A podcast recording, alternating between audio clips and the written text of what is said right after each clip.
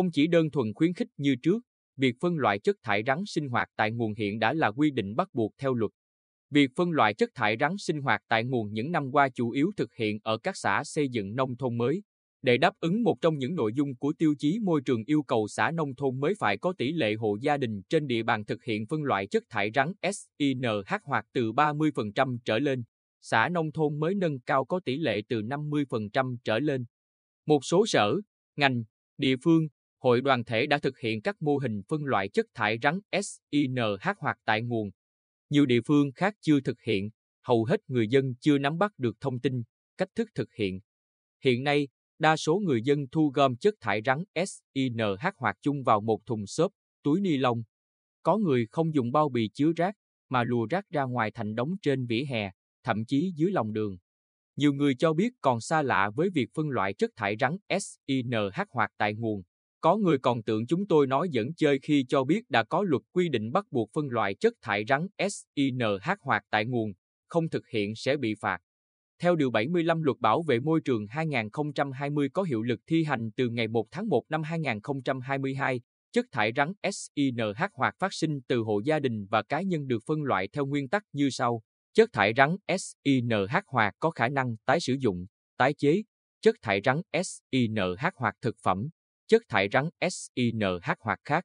Trong Nghị định số 45 năm 2022 quy định về xử phạt vi phạm hành chính trong lĩnh vực bảo vệ môi trường có hiệu lực thi hành từ ngày 25 tháng 8 năm 2022 bổ sung quy định mới, phạt tiền từ 500.000 đồng đến 1 triệu đồng đối với hành vi hộ gia đình, cá nhân không phân loại chất thải rắn SINH hoặc theo quy định, không sử dụng bao bì chứa chất thải rắn SINH hoặc theo quy định.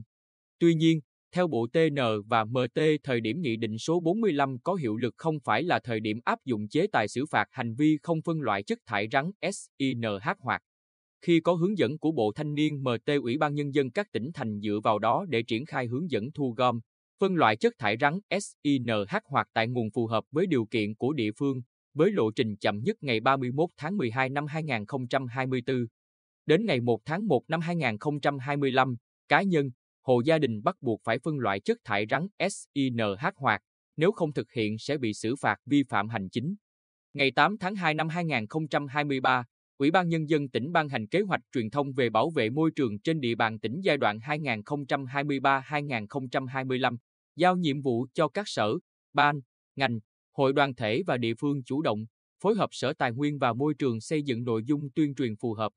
Trong đó, có tuyên truyền, triển khai nhân rộng các mô hình về bảo vệ môi trường như quản lý chất thải rắn SINH hoặc giảm chất thải nhựa, phân loại rác tại nguồn, xử lý chất thải hữu cơ sau phân loại.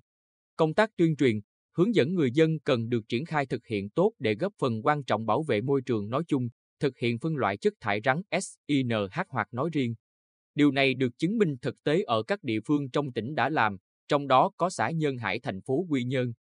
Theo bà Trần Thị Cho, 68 tuổi, ở thôn Hải Nam, xã Nhân Hải, khi người dân nhận thức được việc chung tay bảo vệ môi trường, góp phần để quê hương sạch đẹp, thì việc thực hiện phân loại chất thải rắn SINH hoặc trở thành việc làm thường ngày.